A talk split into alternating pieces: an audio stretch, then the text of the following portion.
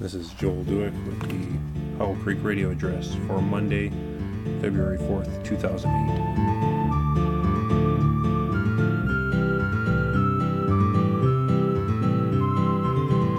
I spent another Monday evening at Caribou Coffee, then at Bible study. It always gets my attention how many different kinds of people come to coffee shops to hang out.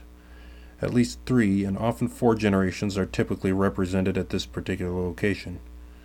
Tonight, at least two older gentlemen were snoozing in the padded chairs in one corner, a bit of an oddity, that, in this caffeine shrine.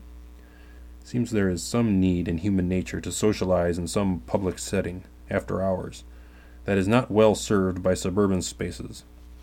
Read James Herriot, and you will see depicted a rural setting in which a devout and diligent people of all ages and various degrees of God fearing gather after dark to talk and to dance in such places as pubs and inns. These have had no real equivalent in America until the Starbucks led resurgence of the coffee shop.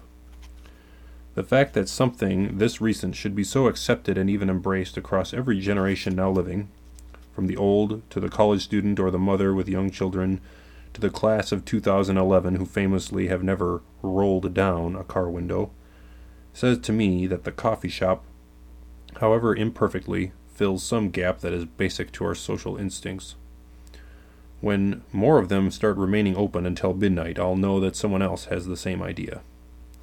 As to those that would propose the American bar as a possible fit for the position, I would only offer that when the bar begins to fill up with anything like as broad of a demographic as that of the coffee shop, it will be worth considering for the purpose. The end.